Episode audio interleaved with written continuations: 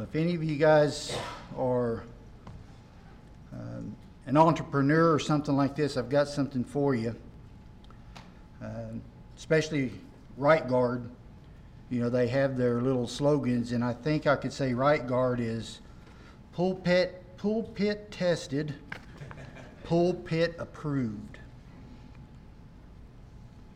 Well, I got a little story for you before I get started. And a couple of days ago, we uh, we got to go out and see Hayden and Kaylee, and of course Brantley's out there.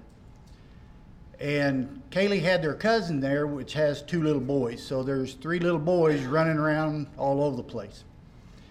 Well, brought lunch in there, and for some reason, Brantley doesn't want to eat dinner. He just wants to go straight for the brownies. Imagine that, right? It was funny because he couldn't have a brownie until he finished his dinner. He fussed and kind of back and forth, and finally, he quit fussing. What had happened was the two other little boys had finished their dinner. They had their brownie, but they didn't eat all their brownie. So there was little pieces left on the counter and on the table and you know, just kind of planted everywhere.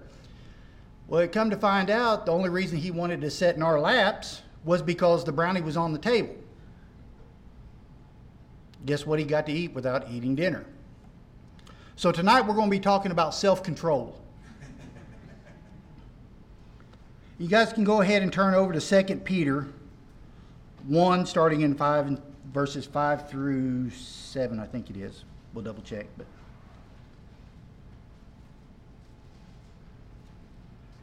Self control is one of those fruits of the Spirit and essential for every Christian to learn, young and old, in order to make it to heaven, because without self control, you cannot overcome the works of the flesh. To help us understand what self control is, let's begin by looking at several definitions. Now, Webster defines self control as restraint exercised over one's own impulses.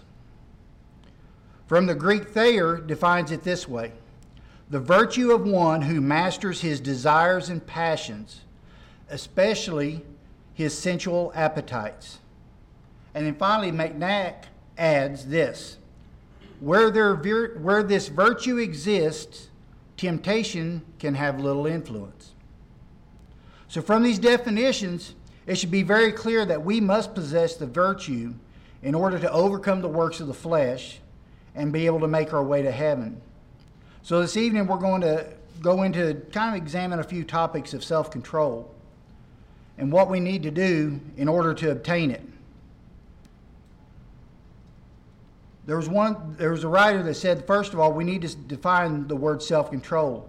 It is only used a few times in the Bible, and is is not used at all in the King James version. The King James version uses the word temperance instead, which carries the same meaning. So if you're at 2 Peter 1 5 through 6,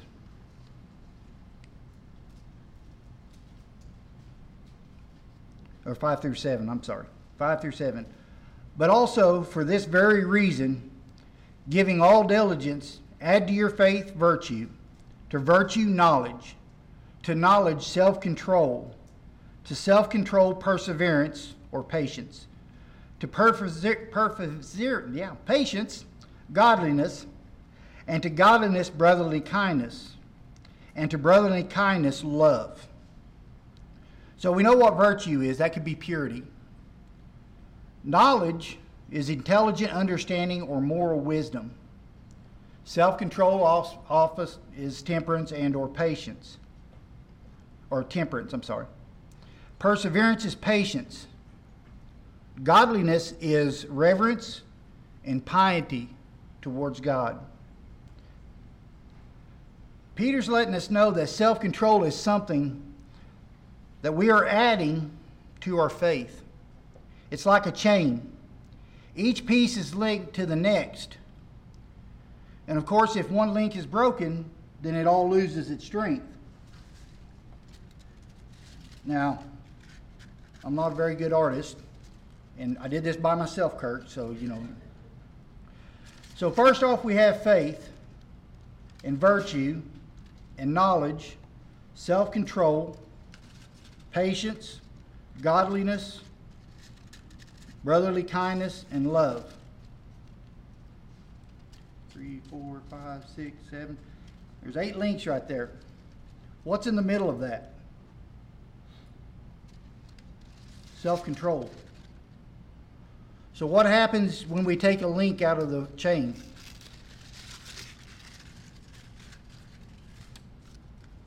Shorter and it's weaker. So, we got to understand that our self control is dependent on the other chains, the other links in the chain. Galatians 5 22 and 23 says, But the fruits of the Spirit is joy, or is love, joy, peace, long suffering, which is patience, kindness, goodness, faithfulness, gentleness, and self control. Against such things there is no law. So there is no law against these things, with self control being one of them. So if we are in self control of ourselves, there's really nothing in there to be guilty because we're obeying those laws. The person that has to break that law is self. Acts 24 and 25 says, and of course, this is the story of Felix. It says, Now as he reasoned about righteousness, self control, and the judgment to come, Felix was afraid and answered, Go away for now. I have a convenient time, I will call you. So here Paul was confronting Felix about the will of God and self control, which is our response to God's instructions and the judgment which will be based on. How is our self control in following God's commandments? Based upon the verse, we can now define biblical self control as controlling yourself based upon the perfect will of God.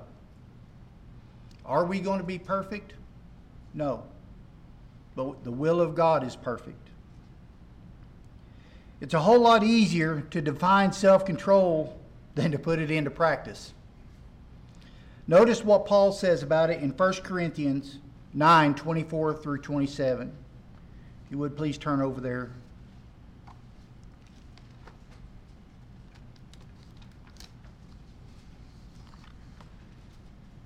Says, Do you not know that those who will run in a race all run, but only one receives the prize?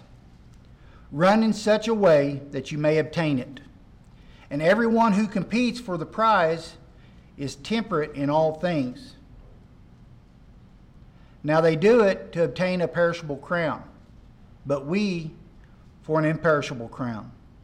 Therefore I run this not with uncertainty. Thus I fight, not as one that beats the air, but I discipline my body and bring it into subjection when I have preached to others. I myself should not be, become disqualified. Many times, Paul alludes to Christianity as being a battle. He loves to use the athletes as examples as well. Notice he said those who are competing for the prize are temperate in all things. This means that we have to exercise our self control in all things. They have to discipline themselves every day to go out and practice and put forth the best effort so they can run that race to the best of their abilities. Without exercising self control, it would be easier for them just to sit back and take it easy and be unprepared to win. Well, the same thing is true when it comes to Christianity. We must discipline ourselves every day by exercising our self control so that we don't indulge ourselves in sin. We must put our best foot forward and work daily to add to our faith self control. Is it easy? No. We're human. But it's important to have it. And with anybody that does exercise, You just can't sit there and expect to run two miles without taking that first step. Proverbs 25 28, it says, Whoever has rule, or whoever has no rule over his own spirit, is like a broken city down, a broken city. Let me start that again. Proverbs 25 28. Whosoever has no rule over his own spirit is like a city broken down without walls. So, in other words, without self control, we're completely defenseless. Proverbs 16:32 says, "He who is slow to anger is better than the mighty, and he who rules his spirit than he who takes the whole city." Those who do have self-control have more strength than a person who has the power to take over a city. The Bible just doesn't just miss, mention self-control, it also shows it in action and some of the results of having some self-control. We're going to take a couple of exa- examples. And we're going to use this first example in the sin of adultery. And we're going to go back to Joseph in Genesis 39, 6 through 13. Genesis 39, 6 through 13.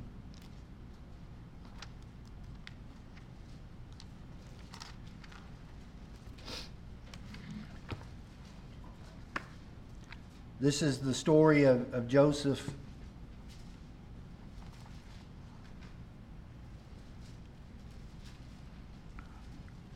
Get to the right page here.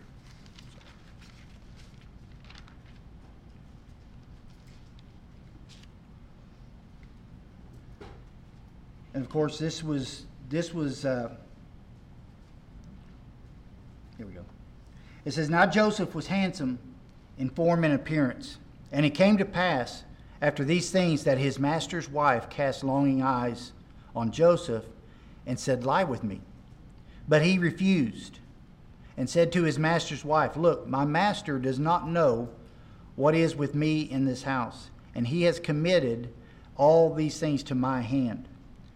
There is no one greater in this house than I, nor has he kept back anything from me. But you, because you are his wife, how then can I do such great wickedness and sin against God? So it was, as she spoke to Joseph day by day, that he did not heed her to lie with her or to be with her. But it happened about this time when Joseph went into the house to do his work, and none of the men of the house was inside, that she caught him by his garment and said, Lie with me. But he left his garment in in her hand and fled and ran outside. And so it was when she saw that, his, that he had left his garment in her hand and fled outside. Joseph exercised self control. Does that mean that there was no consequences to that? Sometimes when we practice self control, there will be consequences just like Doug talked about this morning. We will have trials, we will have tribulations, things will happen when we stand for God. But I think it's interesting if you drop down to verse 23 the Lord was with him, and that which he did, the Lord made it prosper. So his self control may have hurt him in the, in the moment, but God took care of him in the end. And I think sometimes we just see the moment, we don't see the end. The second example I want to use is David and Bathsheba. 2 Samuel 11, 1 through 4. 2 Samuel 11, 1 through 4. It says, It happened in the spring of the year, at the time when kings go out to battle, that David sent Joab and his servants with him, and all Israel, and they destroyed the people of Ammon and besieged Rabbah. But David remained at Jerusalem. Then it happened one evening that David arose from his bed and walked on the roof of the king's house. And from there, he, the roof, he saw a woman bathing, and the woman was very beautiful to behold. So David sent and inquired about the woman. And someone said, Is this not Bathsheba, the daughter of Elam, the wife of Uriah the Hittite? Then David sent messages and took her, and she came to him, and he lay with her, for she was cleansed from impurity, and returned to her house. So, unlike Joseph, David didn't exercise his control, and he had to pay the consequences, both physically, mentally, and spiritually. But he was able to come back understanding that we are going to make mistakes. We're going to mess up. We won't have self control all the time. But Christ is there to receive us back. Now the second the other two examples I had was has to do with the use of the tongue. Of course, our first example is Job, of course. It says in Job 1 13 through 22. Now there was a day when his son and daughters were eating and drinking wine in their oldest brother's house. And a messenger came to Job and said, The oxen were plowing and the, do- and the donkeys feeding beside them, when the Sabaeans raided them and took them away. Indeed, they have all killed the servants with the edge of the sword. And I alone have escaped to tell you. While he was speaking, another also came the fire of God fell from heaven and burned up the sheep and the servants and consumed them. And I alone have escaped to tell you. While he was speaking, still another also came. The Chaldeans formed three bands, raided the camels, and took them away. Yes, and killed the servants with the edge of the sword. And I alone escaped to tell you. While he was still speaking, another also came and said, your sons and your daughters were eating and drinking wine in the oldest brother's house. And suddenly a great wind from came across the wilderness and struck the four corners of the house, and it fell on the young people, and they are all dead. And I alone have escaped to tell you. Then Job arose, he tore his robe, shaved his head, and fell on the ground and worshipped. And he said, Naked I come into my, from my mother's womb, and naked I shall return there.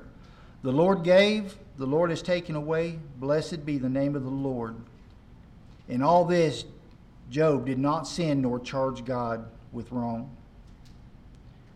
Even though the devil hit Job hard, Job exercised self control of the tongue by not cursing God, and we know that God blessed Job more than he had the first time. Now, our second example for the tongue was is Moses. who was the most part of the very good. Let me start that again. It comes from Moses, who, for the most part, was very good at exercising self control. That is, until he was provoked by the children of Israel. We go over to Psalms 106 and 32. It says, They angered him also at the waters of strife, so that when it, when it went ill with Moses on account of them, because they rebelled against his spirit, so they spoke rashly with his lips. This is when, instead of speaking to the rock, Moses struck the rock. Moses was supposed to speak to the rock, but after, because of his anger, he lost control of himself. He did two things wrong. First off, he struck the rock instead of speaking to it. And second of all, he did not give God the glory for the water. If you look over in, in Numbers 20, it said, and this talks about the striking of the rock, it says, Then the Lord spoke to Moses, said, Because you did not believe me to honor me or to hallow me in the eyes of the children of Israel, therefore you shall not bring this assembly into the land which I've given him. Self control. Now that we've examined these examples, Let's see how important it is to maintain self control in our own lives. Let us take a look at a few things that we need exercise in. First off, we need to exercise self control over our emotions, like anger. Self control will keep you will keep up from keep you from acting upon your anger. Self control will keep you from acting upon your anger. For instance, if a person is provoking you and getting in your face without self control, We may even punch them, push them back. Get away from me. He'll make it to where you can, He will make it to where you, and we're talking about God, can keep your composure and you walk away. You see, there's nothing wrong becoming angry unless you act of it, act on it in a sinful way because of your anger. Ephesians 4:26 says, "Be angry and do not sin. Do not let the sun go down on your wrath." Proverbs 19:11 says, "The discretion of a man makes him slow to anger, and his glory is to overlook a transgression." This last verse is saying that if you have the understanding of the importance of exercising self-control, I'm going to say that again, really slow for myself. If you have the understanding of the importance of exercising self control, you'll be slow to anger in the first place. This leads us into our next point, which is we must exercise self control of our tongue. James 1:19 says, "So then, my beloved brethren, let man be swift to hear, slow to speak, and slow to wrath. James gives us some great advice in, in many places about having self control over the tongue. But notice James is basically telling us to prepare ourselves to learn and to listen first. Don't jump to the conclusions, and after you've had time to process it, what's been said, what's taken time, what's taken place, and time to think about your response, you can speak in a kind way. Also, I would also say that if you find yourself in a situation where you feel like you're about to lose it, don't continue the conversation. And say something that you might regret. Just simply walk away. Or can we be honest with the people that we are talking to and just say what we feel? Pick on Eric for a second. Me and Eric may not see eye to eye something, but if I'm getting angry at him, shouldn't the love for our brothers be able to say, Eric, right now I can't talk about this? I love you, but. Give me some time. Can we do that as, as Christians? Again, swift to hear, slow to speak, slow to wrath. You know, while people some may think this, uh, that this is rude, I can promise you that they will get over your silence a lot faster than whatever you were about to say out of anger. James also says this in James 1:26. If any among you think he is religious and does not bridle his tongue, but deceives his own heart, this one's religion is useless. An uncontrolled tongue can render our religion, our example, completely useless. And where you have no longer a positive influence on those around you. Out of all the things that we need to exercise self control, I personally believe that the tongue is the hardest one for every single Christian. James gives great detail about the tongue in James 3. James 3 5 through 10 reads, Even so, the tongue is a little member and boasts great things. See how fast a forest a little fire kindles. And the tongue is a fire a world of iniquity.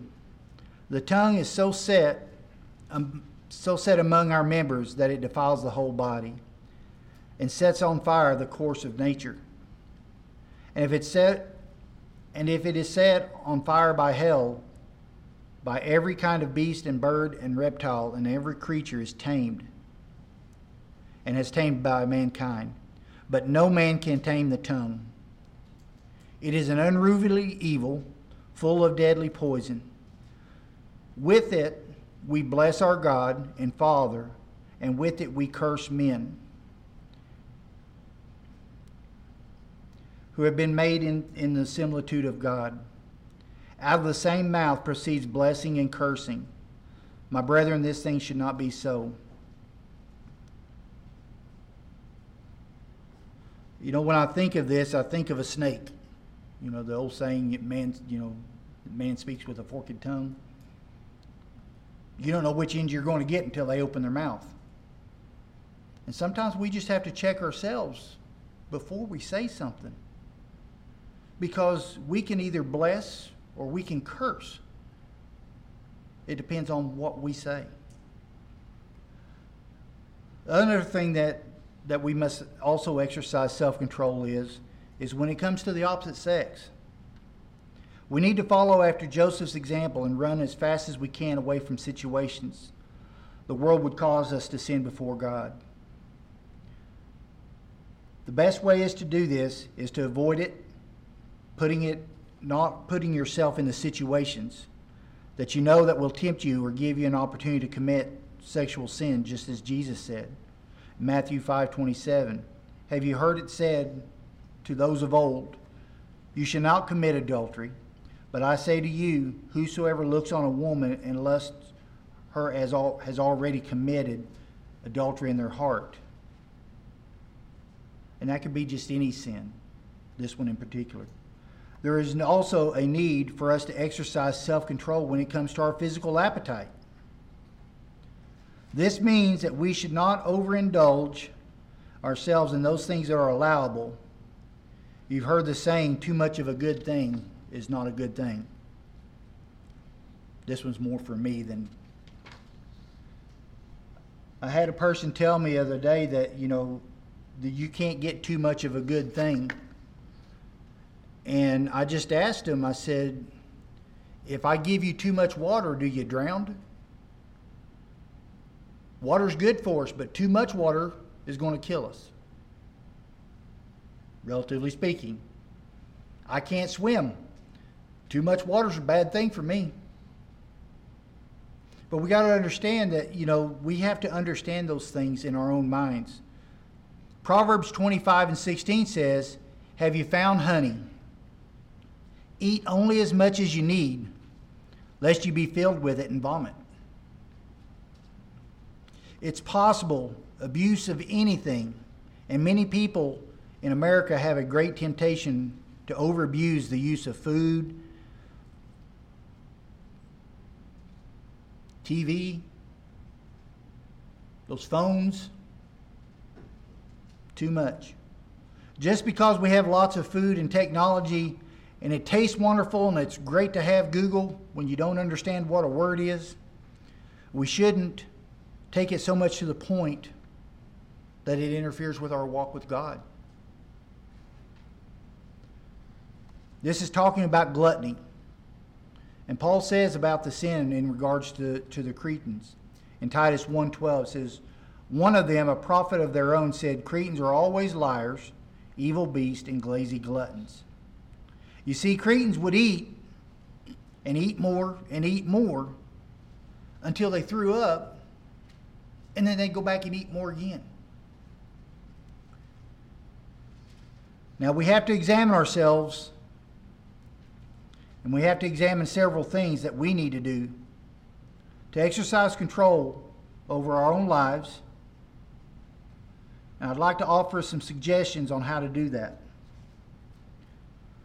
Number one, we need to remember that when we were baptized into Christ, that old man died, and we are now a new creature. And because of this, we can get help from God. Hebrews 4 15 through 16 says, For we do not have a high priest that cannot sympathize with our weakness, but as all points tempted as we are without sin. Let us there boldly come to the throne of grace that we can obtain mercy and find that grace to help in the time of need. We have such a blessing to be able to do that. So if you want help with self control, pray to God. He'll help you, and He will. Number two, we also need to keep in mind that self control doesn't happen overnight. That is why Peter told we must continue to add to our faith self control. This means that we will make mistakes as Christians. But what God wants from us is to continue to get better, exercising that self control in our lives. It doesn't happen overnight.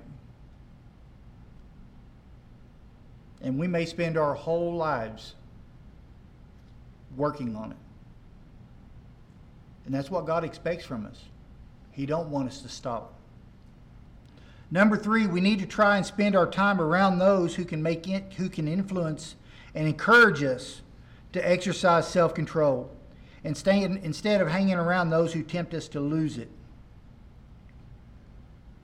Proverbs 13:20 says, "He who walks with wise men will be wise, but the companion of fools will be destroyed."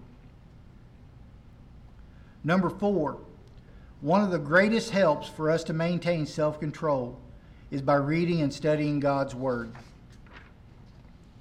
Proverbs 35 through 6 says, Every word of God is pure. He is a shield to those who put their trust in Him. Do not add to His words, lest He rebuke you, and you be found a liar. See, everything we need to know on how to exercise our self control can be found in God's Word, but we have to look for it we have to do the work. 2 Timothy 3 16 through 17 says, All scripture is given by inspiration of God and is profitable for doctrine, for reproof, for correction, for instruction in righteousness, that the man of God may complete, complete thoroughly equipped for every good work. And then finally, focusing on keeping your thoughts on righteousness. Proverbs 23 and 7, 23 and 7, it says, For as he thinks in his heart, so is he. 2 Corinthians 10 and 5 says, Casting down imaginations at every high thing that exalts itself against the knowledge of God, and bringing every thought into captivity to the obedience of Christ. As I said earlier, self control is not natural. You're not born with it. There's nothing we can take for it. There's no pill.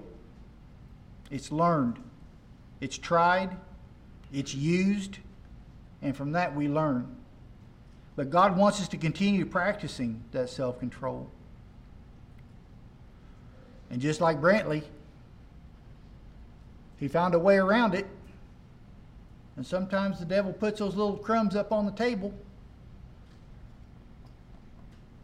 We got to resist the crumbs. There's a devotional I found a while back, and I want to share it with you.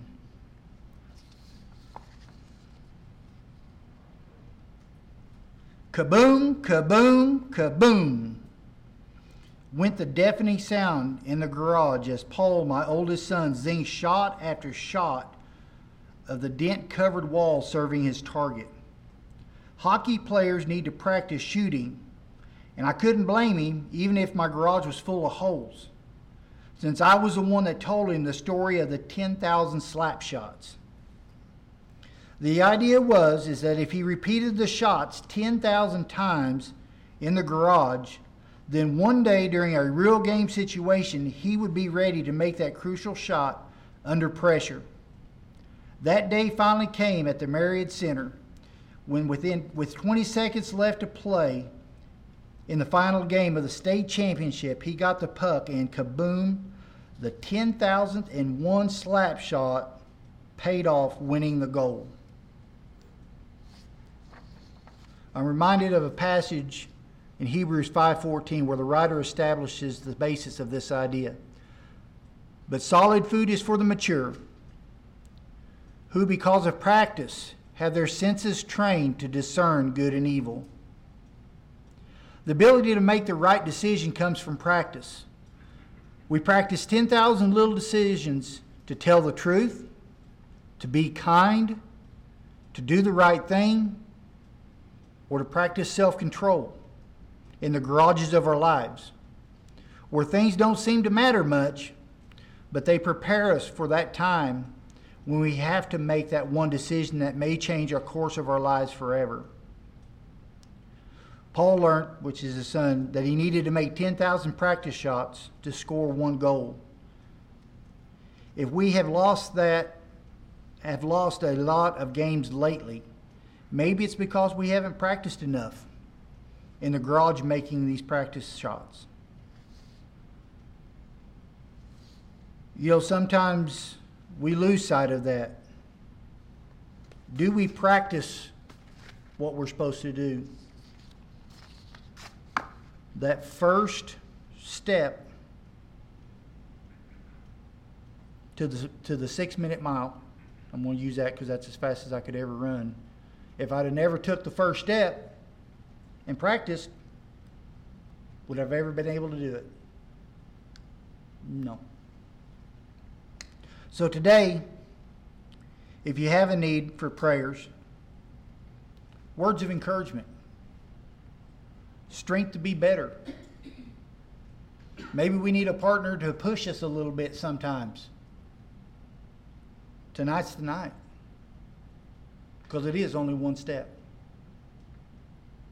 So, with that, a song of invitation as we stand and sing.